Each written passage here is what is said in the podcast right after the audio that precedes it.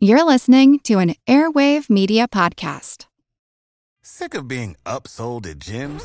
My guy, you're currently a base member. For $90 more, I can upgrade you to our Shred membership. For $130 more, you'll be a Swole member. And for just $300 more, you'll reach Sweat Platinum.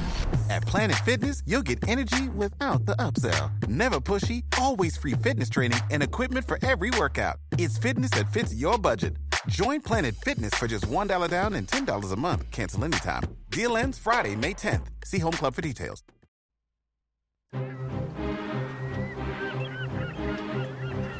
Hello, this is Matt from the Explorers Podcast. I want to invite you to join me on the voyages and journeys of the most famous explorers in the history of the world. These are the thrilling and captivating stories of Magellan, Shackleton, Lewis and Clark, and so many other famous and not so famous adventurers from throughout history. Go to explorerspodcast.com or just look us up on your podcast app. That's the Explorers Podcast. It's a long way to Tipperary. Long way to go. It's a long way to Tipperary. To the sweetest girl I know. Goodbye, Piccadilly.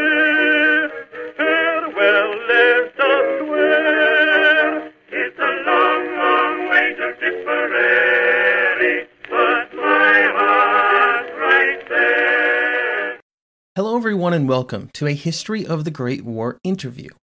Before I dive into the interview today, I wanted to just talk briefly about why this is appearing on the feed. Over the years, I've thought about doing interviews for the podcast, but I never pulled the trigger. After History of the Great War ended, I decided to do interviews for my sequel podcast, History of the Second World War, a process that I found I really enjoyed. What very rapidly became apparent to me is that there were all kinds of excellent people I wanted to talk to about the First World War as well. That means that moving forward, there will be interviews appearing on this feed from time to time, monthly, quarterly, who knows. Just whenever I'm able to get in contact with someone online that I think will make for a good interview for on a First World War related topic. The general format is that for each interview, there will be a short mini episode to provide the interview with context and background. Then a 30 to 45 minute interview will happen. As always, I love feedback on what I'm doing, so if you have any questions, comments, thoughts, concerns, or in this case, suggestions on who I should talk to, or if you're a person that you think I should talk to as well, hit me up at historyofthegreatwar at outlook.com. For the first interview, I was joined by two members of the team behind Glory and Defeat, a YouTube series from the creators of the Great War YouTube series, which I know many of you have heard of. If you have not heard of it, it was a YouTube series which is, is still running that covered the events of the First World War and its aftermath in roughly real time, which is basically the perfect format to cover the First World War in, because that's what I chose as well. Glory and Defeat, though, will cover the Franco Prussian War, which began in July 1870 with the French declaration of war on Prussia. The causes of the war are complicated, as they often are, but revolved around two things. The first were French fears of the growing strength of Prussia after its victory over Austria in 1866, and the possibility of a German unification. The second was the general belief among many Prussian leaders, most importantly Bismarck, that a war with France was inevitable, and it was better to make it happen soon. When the French declared war, the official proclamation from Napoleon III to the French people would include the line, quote, The glorious standard, which we once more unfurl against those who challenge us, is the same which bore throughout Europe the civilizing ideas of our great revolution. It represents the same principles and will inspire the same spirit of freedom. Now, I know what you may be thinking. That certainly is not the First World War, and you're absolutely correct. However, the Franco Prussian War and its aftermath are an integral part of the story of the First World War. The conflict and the defeat of France would play a critical role in souring relations between France and Germany for generations, especially around the transfer of the provinces of Alsace and Lorraine from France to Germany as part of the peace agreement. I have read many books about the start and causes of the First World War, and a good number of them, of the vast majority of them, at least mention the result of the Franco Prussian War as one of the root causes of the later conflict. One of the reasons for this were that all the people involved in both wars We mentioned this in the interview, but if you start looking at the generals and political leaders during the First World War, so many of them on the French and German sides played at least some role in the Franco Prussian conflict. For many, it would be in the formative years of their early military or political careers. For the French, leaving a legacy of defeat, and for the Germans, of, of victory, with Moltke the Elder, the head of the Prussian army, being idolized by future generations of German military planners. While the French would launch the first offensives of the war, it would be the Prussian and German armies that would attack into France and bring with them decisive victory. The greater ability of the German forces, from their speed of mobilization to their use of railways, would be an important lesson for the French military to learn. The French defeat would set in place the series of events that would lead to the French offensives of 1914. In the years immediately after 1871, the French military would move into a very defensive mindset, fearful of another defeat like it had suffered in 1870. This then would cause a reaction from more offensively minded officers a generation later.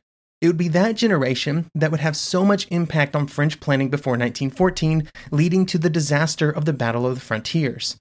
On the Prussian side, the Franco Prussian War was their great victory, cementing Prussian power not just within the soon to be united Germany, but also within the entirety of continental Europe. It was the culmination of the march towards a Prussian dominated, unified Germany, which would force other nations to respond in the decades that followed, leading directly to the alliances that were so critical to the start of the First World War.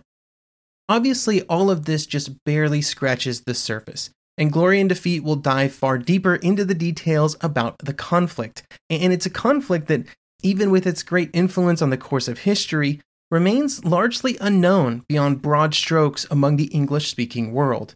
If you want to find out more about Glory and Defeat or financially support the project, head on over to realtimehistory.net to find out more information. For now, let's dive into the interview.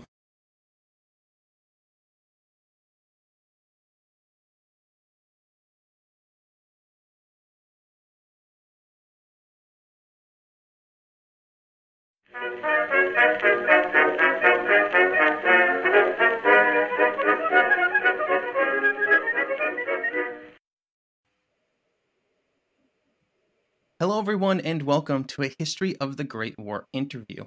Today, I'm joined by Jesse Alexander and Catherine Pfauth of the upcoming series Glory and Defeat, uh, which covers the Franco Prussian War. Jesse and Catherine, Um, how's it going well, today? Sitting here in the Berlin studio. So uh, yeah, thanks for having us on.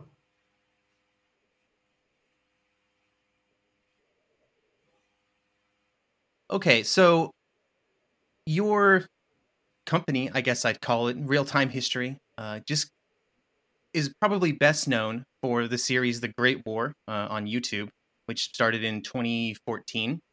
So I know you've been covering post World War One topics on that show for a while.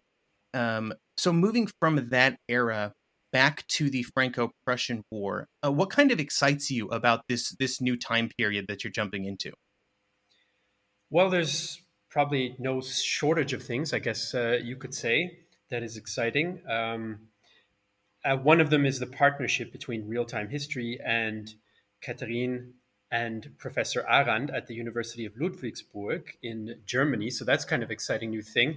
But as far as the Franco-Prussian War is concerned, I'm a World War One guy, right? So for me, it is a bit of new territory, not for Catherine, but what started to strike me as I started to get into the reading, and now we're into the scripts and the shooting and all of that, is that this is really kind of the turning point to the Europe that I know best, which is, you know, the situation uh, that leads into the First World War. I mean, if you look at the map before this war and after this war, one of them I know like the back of my hand. And one of them, I've got to sort of crane my neck and be like, what is that little German kingdom down there again? And what is that Grand Duchy of whatever? So it really has this kind of impact on the space, the political space in Europe. And I think that's one of the most fascinating things that kind of sticks out at me. And the other, of course, is that France is not the top dog anymore. And that is a huge change. It's been that way for centuries that like France is the number one power on the continent.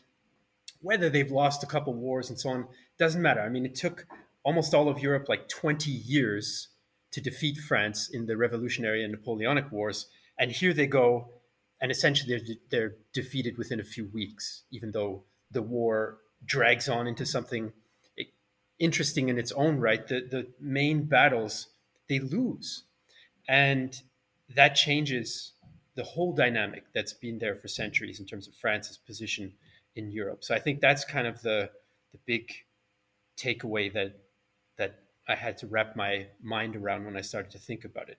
But Catherine's been working with this conflict for years. Yeah, I was gonna I was gonna ask uh, you know her what uh, what initially got her interested in studying the Franco-Prussian War, and what has sort of um, what some of what has kept her interested in studying it over the years. Um, well, if I have to be honest, uh, what got me interested in the first place would be um, Jesse already mentioned him, um, Tobias Arand. He's one of uh, the history professors at the university um, I'm from, and basically, if you have him as a professor, you have two choices: either be infected by his enthusiasm for the so-called unification wars, especially 1870, 71, or avoid his seminars that's pretty much the choice you have. And obviously, um, I did choose the latter. So, um, and then we got into the Twitter project, which we already spoke about. We did a, a real time Twitter project on um, the Franco Prussian War. Um, it ran last year from July 1st until June 9th this, of this year. And we tweeted the uh, Franco-Prussian War not just in what happened, but also how did it happen and how did it affect the people. So we had individual stories that we told, uh, ranging from the um, yeah, you could you could say top, so kind of like the monarchs and everything, um, all the way down to the simple soldiers or, or the um, wives of people, the civilian um, civilians, and it was a big big project and um, yeah i stuck with it and i got really interested in the war and everything around it and um, getting into the war you, you just see um, the effects that the industrialization has on warfare. So for example um, you could you could say that the franco-prussian war was one of the first or the first modern war in europe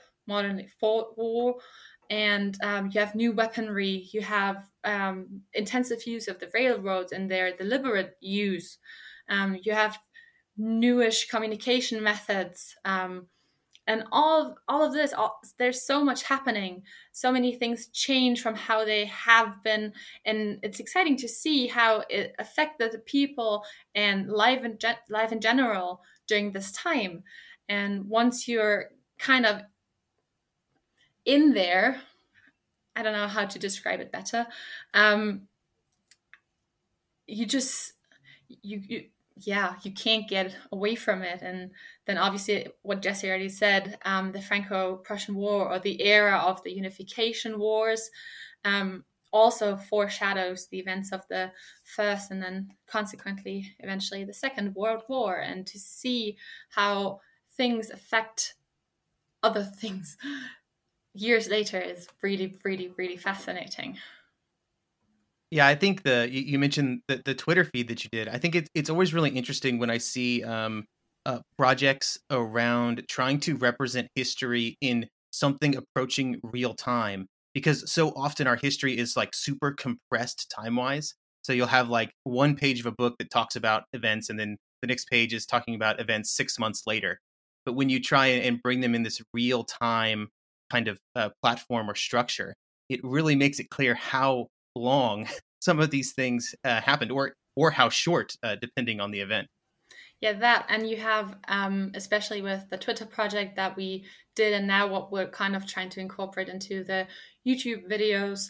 Um, you have, you, you see how the war what people say it's the war it wasn't just the war it was a war that affect that had different effects on different kind of people. I mean the way um, for example um, napoleon iii experienced the war is so different from a civilian whose um, town is destroyed or a soldier who gets injured and has to live with the consequences of the war you know? So that's um that that was one of the um the feedback we we've received that people hadn't thought about that war is fought by people and not just um, declared and then you have machines doing the war but it's actual real live well not alive anymore but um, real people who had to fight and do all of that. And so that that's that's kind of a, a cool thing to that we got people to realize that yeah that that's interesting and i think that's uh, definitely very valuable because uh, history becomes very different when you're talking about Victor the soldier instead of the 12th division um, doing something. Right, and we want to we want to bake in, so to speak, all of those different levels into this into this series, and that's one of the reasons why we reached out to Catherine and Professor Arand because we knew from the Twitter project, we also knew from his book that he published on the war in 2018 that this is kind of their approach. And it's the kind of approach that we really took to heart, especially. I mean, I can only speak to um, the Great War channel after the armistice when I joined uh, the team. But that's really kind of part of our ethos of how we want to do this is mix in that chronological narrative, as you say, but thicken it and like deepen it uh, with these individual stories and also with some kind of historical assessments so that we can keep that level of comprehension and education going as well, not just kind of relating a series of facts. So that's the kind of recipe that we're trying to mix together and then put it in a visual package. Yeah, I think that's really good. Do you um what do you think like are is going to catch people people by surprise or, or what's going to kind of shock people with um, or, or be super interesting to people that, that maybe they didn't know before um, as you're covering these events? Well, this war is not that well known in the English speaking world. And in some sense, that's kind of understandable. I mean, no English speaking country played a direct role in it. But in another sense, that's a cry and shame. And that's one of the reasons why we selected in our in our real-time history kind of brainstorming retreat uh, you know, we had different ideas for the next project, and that's one of the reasons why we picked this one is because we feel it needs needs to be given its due. Um, I think it's underestimated how tough the experience of this war was. Uh, to kind of piggyback a bit on what uh, Catherine was talking about, I think also in the English speaking world, we're just not familiar with the experiences of people who live in other language uh, realms let's say. We don't have access to the literature. It's not something that's in our popular culture as much. And so i think we underestimate you know france was a serious thing.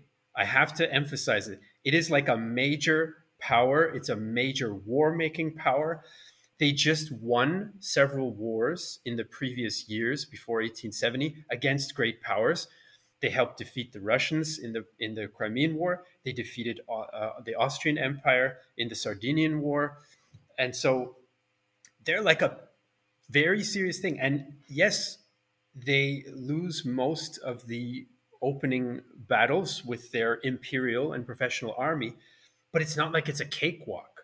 I think we have the impression that it's a cakewalk. And when you drill down and this is what we try to bring across in our uh, scripts.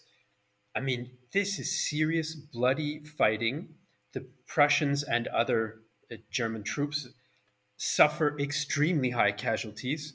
And I think also due to their own tactical mistakes. I think we also have this impression that, like, you know, Bismarck's a genius, Prussian army, totally awesome, Iron Kingdom, blah blah blah. I played it on my computer games with the Rise of Prussia or the Kaiserreich or whatever, and now I'm just rolling over those Frenchmen who basically don't do anything except retreat, right? I mean, that's kind of a bit of the internet pop culture narrative. Dude, it's not that. Like, there is absolutely vicious fighting. Uh, the German commanders accept massive casualties in order to achieve those victories. Yes, they have some advantages over the French, in particular artillery, but like I think as an as an English native speaker and kind of thinking about that as our that group as our main audience, not exclusively but main, that's one of the real things that uh, sticks out at me. Plus, the first German to die in the war was actually a Scot. We talk about that in one of our companion episodes for supporters. So I'll leave a bit of mystery there. Well, um, to piggy, piggyback on this, um, when you the the Franco-Prussian War, and we should really discuss about the name of this war. But the Franco-Prussian War, um, it's not well known in Germany either. Um, most school books have maybe one page where they show um, a painting from Anton von Werner, um, the proclamation of the um, Imperial Pro- Proclamation, I think it's translated. And that's pretty much it. So um, they're like, oh yeah, there was a war. We had German unity. Let's go to first First World War. It's it's not well known, and um, I think what will surprise, and I have to agree with Jesse, is the um, tactical brutality which with which uh, this war was fought. Um, I mean, you have a two to one or one and a half to one ratio of soldiers, um, and it's not only the, the Prussians not only accept that they have the, those super high casualties, they plan with them. So basically, what you have is you have the Great General Staff, the Große Generalstab, sitting there, be like, okay, the French are up on the hill. What are we going to do? Well, if we send twice as much Germans, Prussians, Württemberger, Bavarians up the hill, well, if half of them come arrive on the top, then we have a fair chance. So um, to get behind this kind of thinking, um, that that's that's probably going to be something that will surprise a few people, and then also um, the realization that there was this big war, um, especially Germans will probably be surprised because um, there is no such thing as a um, historical consciousness um, about this war. We don't have it. There's still so many remnants uh, from this time in our world that we live in. There's still street names uh, named after battlefields, for example. There's still memorials everywhere, and people just walk past them and don't understand it. Um, for example, um, I live in Stuttgart. We have a, a Bismarck place, and there's a uh, an ice cream shop, and right above this ice cream shop, you have a sculpture of uh, Bismarck's head, and nobody knows. So he's he's just hanging out there over an ice cream shop, and people have ice cream and don't know that he's there. And if, if if you tell them, hey, have you seen the have you seen the sculpture there? They're like, oh yeah, who's that? Like, yeah, it, it's it's fascinating and I can't say that I was any different, to be honest. Um, before I got into uh, university, um, I lived in a street called Wörthstraße for 20 years almost. And I, yeah, a bit less, 15. And I didn't know what the Wörthstraße was for. And then I went to university and I was like, well, okay, I lived in a street that's named after a battle.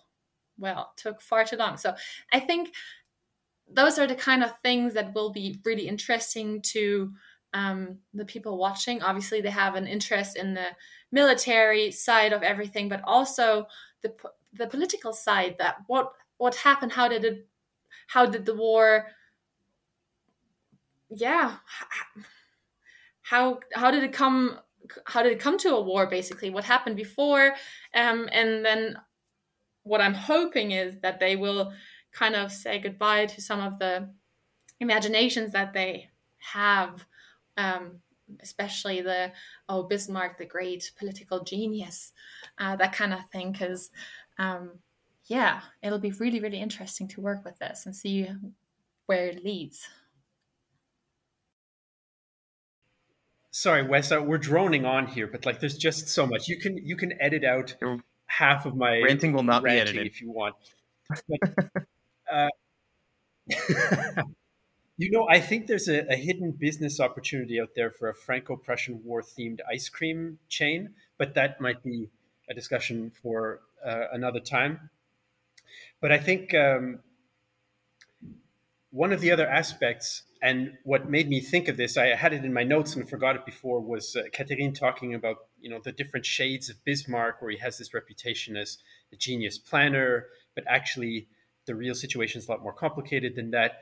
That's true, kind of, I think, at every level down the chain of of human experience that we go.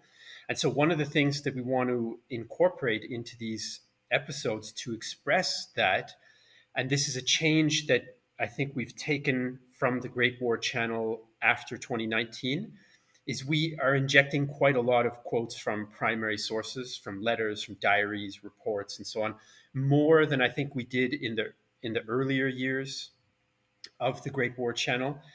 And I think we kind of have a bit of the luxury of that in this case because the war is a bit more manageable. Although Catherine is probably not going to believe it when I say that. It is a bit more manageable.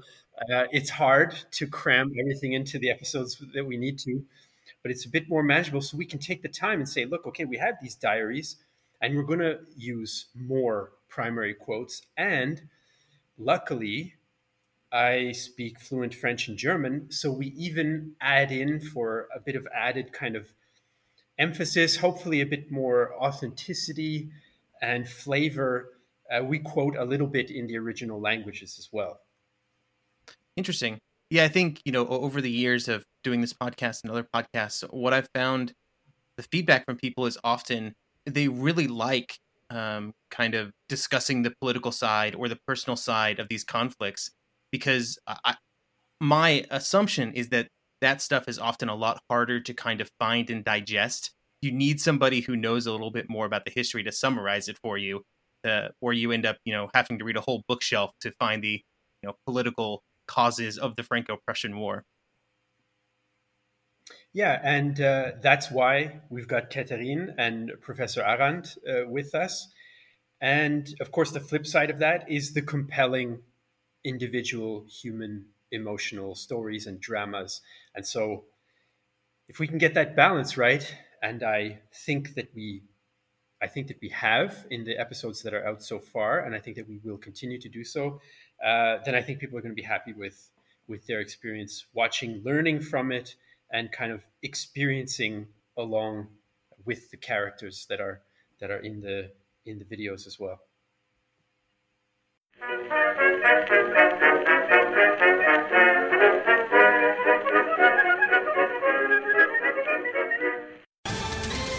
Ohio, ready for some quick mental health facts? Let's go. Nearly 2 million Ohioans live with a mental health condition. In the U.S., more than 50% of people will be diagnosed with a mental illness in their lifetime. Depression is a leading cause of disability worldwide. So, why are some of us still stigmatizing people living with a mental health condition when we know all of this? Let's listen to the facts and beat the stigma. Ohio, challenge what you know about mental health at beatthestigma.org. Some of us love history. Others used to or never did because history was presented as nothing but the rote memorization of names, dates, and facts. Basically, the story got left out, and that made history kind of suck. My name is Greg Jackson. I'm a university professor with a PhD in history, and bringing history to life is my passion. That's why I created my podcast, History That Doesn't Suck. I want to teach you everything you need to know about U.S. history, but I do so through stories.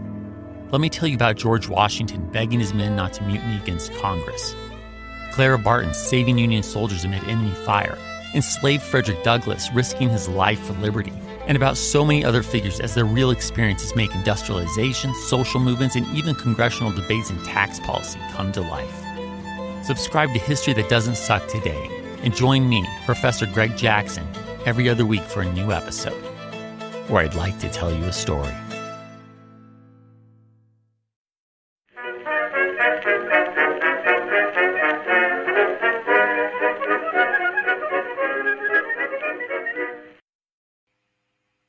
So you mentioned it earlier, Catherine. It sounds like we need to talk about the name. Um, it's it seemed like we really needed to talk about that. So should I not be calling it the Franco-Prussian War? Well, When you say Franco Prussian War, what does it insinuate? Who fought this war? France and Prussia. Well, did France and Prussia actually fight this war, or was there somebody else as well? I, I didn't realize I was going to be quizzed on this interview. uh oh. Can you tell that I'm going to become a teacher eventually at some point? Catherine's from Yeah. southern Germany. Can you tell? I haven't spoken German yet, but yes, uh, I'm from Württemberg nowadays, Baden-Württemberg, um, and there was a thing called German-German War a couple of years before the Franco-Prussian War, in which um, the Prussians defeated Austria and uh, the other southern German states that fought with Austria, and then Prussia and the southern German states. Um, they had so-called treaties called Schutz- und Trutzbündnisse, and those those treaties, um, we can call it forced forced the southern German states to uh, fight this war with Prussia. Nonetheless, they fought this war with Prussia. They lost a lot of people um, in this war. So, uh, calling it the Franco-Prussian War is, um, on one level, wrong, and on the other level, a bit insulting personally. Um, so yeah, technically, um, I mean, I think any other language that I know calls it the um, Franco-German War, for example, or the German-Franco War, depending on who you're asking. Um, so the Franco-German War, calling it this name would be a lot more accurate to what actually happened than calling it Franco-Prussian War, even though the war did break out between France and Prussia. So France declared the war to Prussia, and then Prussia called their uh, pulled the card and was like, "All right, people, let's go. Let's fight a war. You have to fight it with us. Um, you don't want to fight it. I don't care. I have a treaty. Fight it." So um, that's kind of what happened. Very condensed.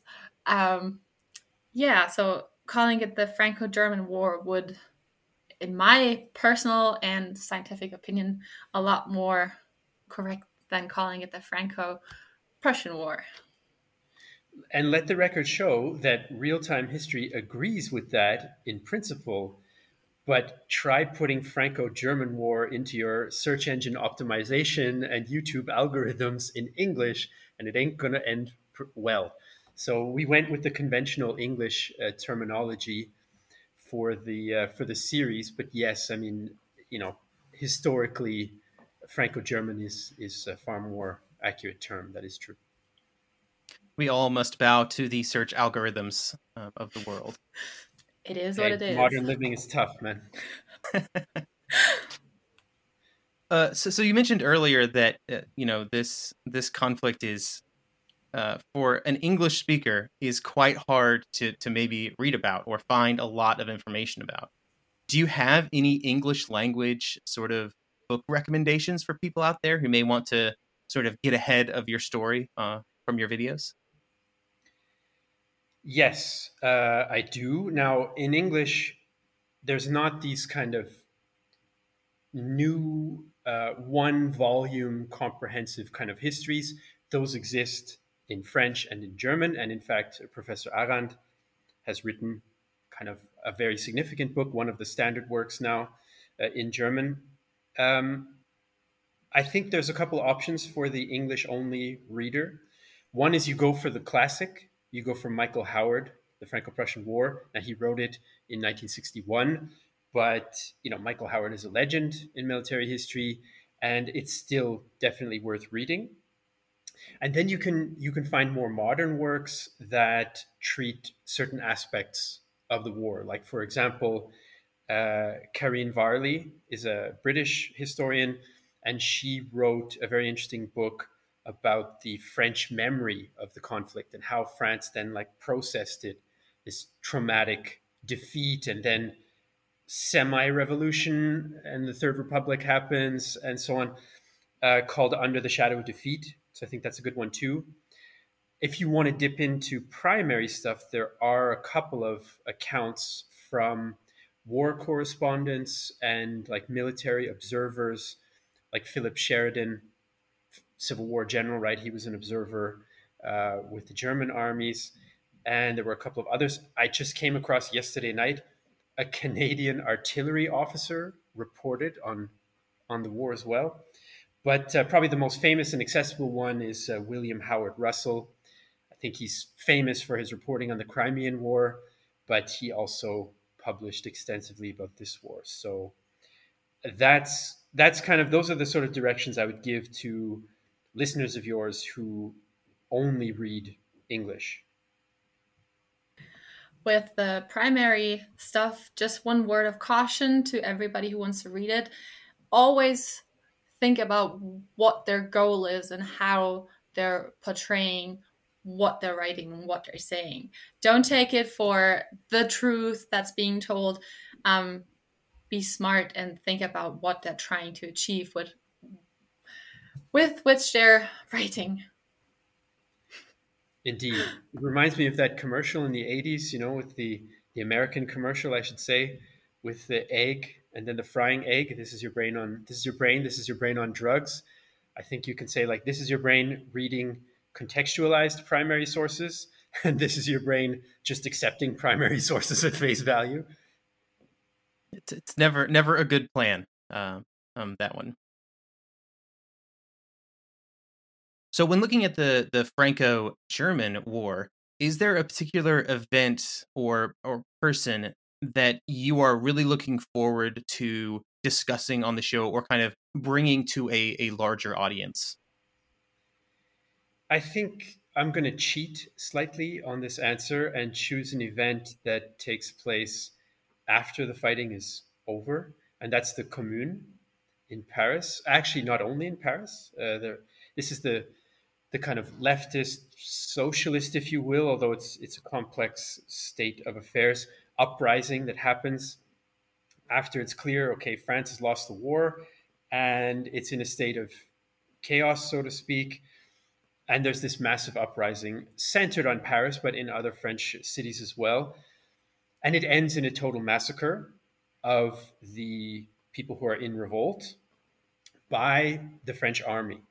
And to me, this is like one of these crazy after effects of the war that it shows something that's under the surface in a sense that I don't think we who are interested in military history pay enough attention to, and that are all these incredible social tensions in this era of industrialization and this era of nationalistic war that combine and clash.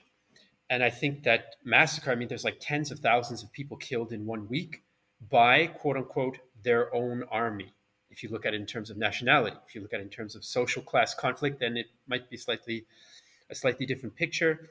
And this is like more than half a century, or yeah, slightly less than half a century before the Russian Revolution, when we kind of think, oh yeah, you know, communism and socialism, they're on the scene in the world.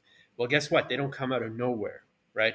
There's there's this uh, very significant event in the Commune that happens in the spring of 1871 that I think uh, deserves attention, and we very much hope that our fundraising for this project will allow us to extend the series to be able to cover that event in detail.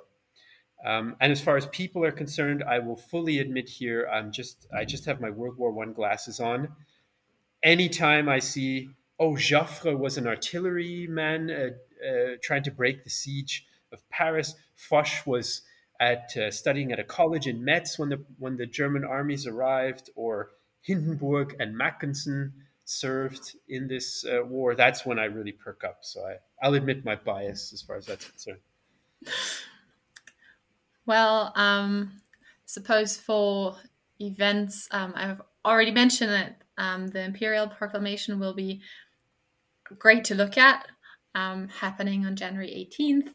Um, there's just so much to unpack. Like, why did they choose that date to proclaim the empire?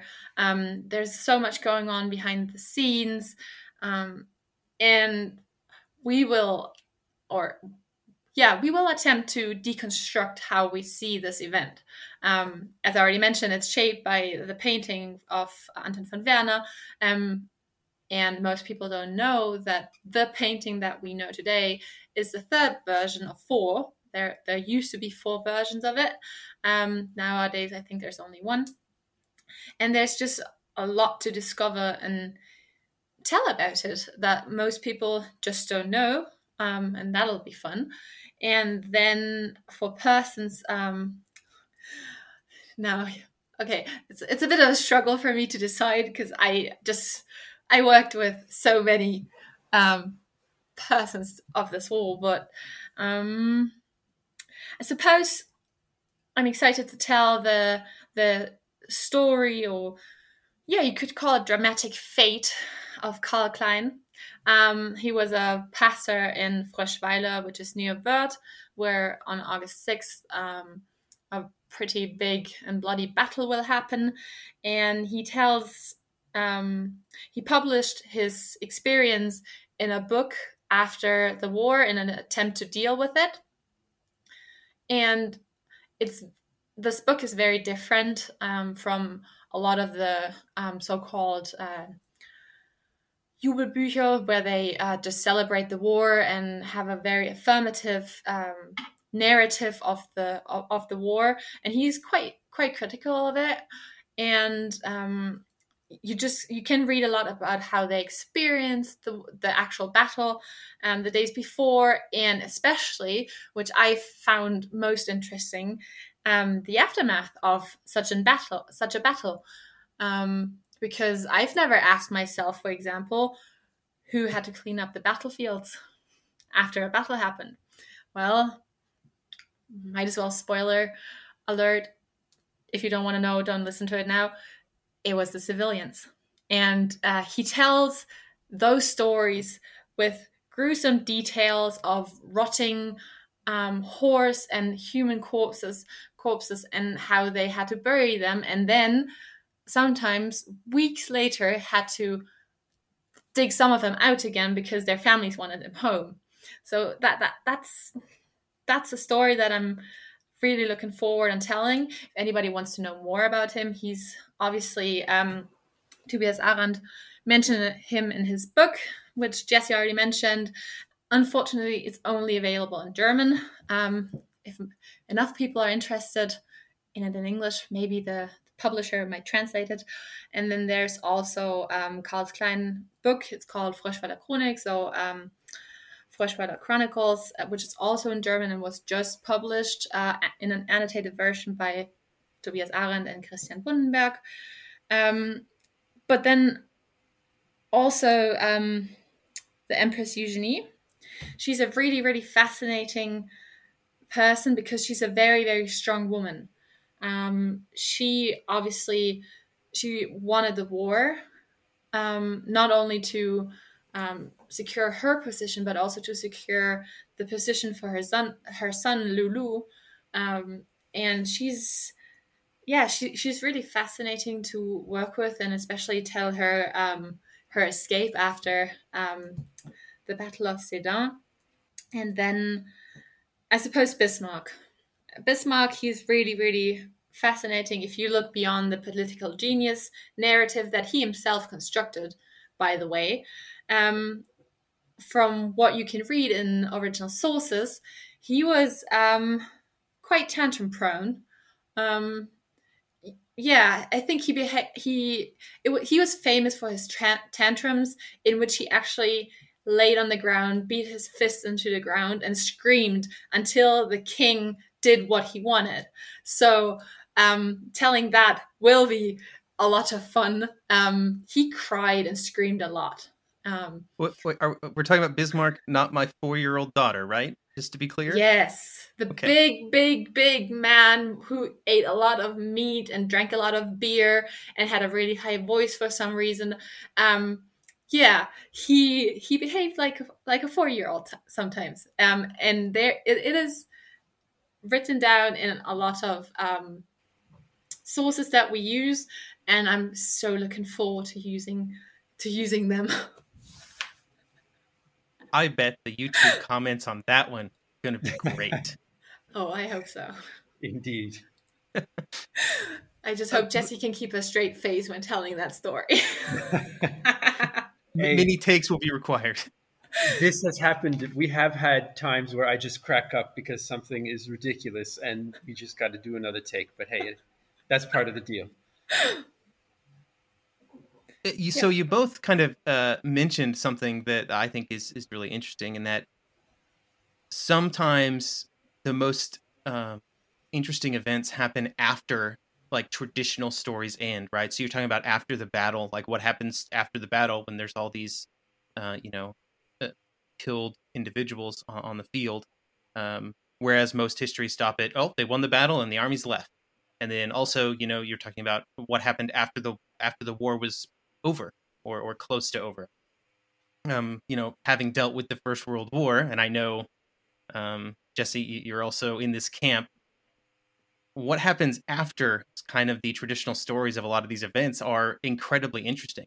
So, right now, you said there was a there was a funding goal um, of some kind, but where do you plan for this series to end currently? Well, we're trying to keep it open as much as possible. And right now, essentially, what we would like to do, if we can continue to successfully crowdfund, is to extend it to include, I guess, the two most important things. The, the fighting kind of comes to an end in very early in 1871. But obviously that's not fully the end of the, the war or its immediate ramifications. So what we want to do is extend to include the commune and extend to include the peace negotiations, uh, which end up, I mean, that is extremely important. It ends up in the Treaty of Frankfurt or Traité de Francfort, uh, depending. And that is, of course, what seals the deal that Alsace and part of Lorraine become part of the German Empire. And to me, of course, as a First World War guy, I want to cover that. I want to cover, you know, how was that? How did the French try to stop that from happening? You know, what are the different interests that are at play? Uh, what do people think about the future? What are they trying to get out of the peace? Those things are really important uh, elements to understanding why a war is important in the long run. And so we want to try to push that as much as we can. And another thing related to the financing, of course, and this goes throughout the entire thing, is we want to illustrate these as well as possible, right? And it's a bit tricky when you when you go into the era before film, you start to have a few more challenges in terms of illustrating the level of detail that we want to have. So one of the aspects that we've incorporated is we're working with custom illustrators to illustrate scenes for us and archetypes of you know different types of soldiers and equipment and and you know that costs some money. But we can already see the impact. We're getting awesome feedback about the visuals that we've had that we've commissioned for this and so that's also a part of what we want to achieve with the crowdfunding because to be frank if you're doing history on youtube you're not going to get like Logan and Jake Paul numbers of views, which means you're not going to get rich on your advertiser revenue. And advertisers don't necessarily want to be associated with war and talking about people getting killed and politically controversial stuff and so on. So we rely on the crowdfunding uh, from A to Z, essentially, or A to Z, as a Canadian would say. So that's kind of that's kind of the uh, the reality of the situation. We do want to push it as far as we can to the very end of the aftermath. And I guess I'll throw out the pitch now uh, for the for your listeners. If any anybody out there has their interest piqued and they want to support it, if you support directly the project, you also get access to uh, extra content. So we have like companion episodes for each regular episode that's on YouTube with more stuff, more detail that are not available uh, freely in, in public. And anyone who's interested can go to realtimehistory.net slash glory and defeat. And we appreciate all of you lovely supporters in advance. Thank you, Wes, for allowing me to, to extend that pitch. No problem. That's I'm uh, always excited to see new and exciting sort of history projects out there that are available to everyone. uh, that makes me uh, very happy to see that that sort of the, the real time history people are continuing uh, to do that. It's our pleasure, and I think it's fair to say uh, it's also our passion. And I think I can speak for the rest of the real time history team, and uh, I hope also for Catherine and Dr. Arand on that score. Goodbye, Piccadilly. Farewell, It's a long, long way to Tipperary.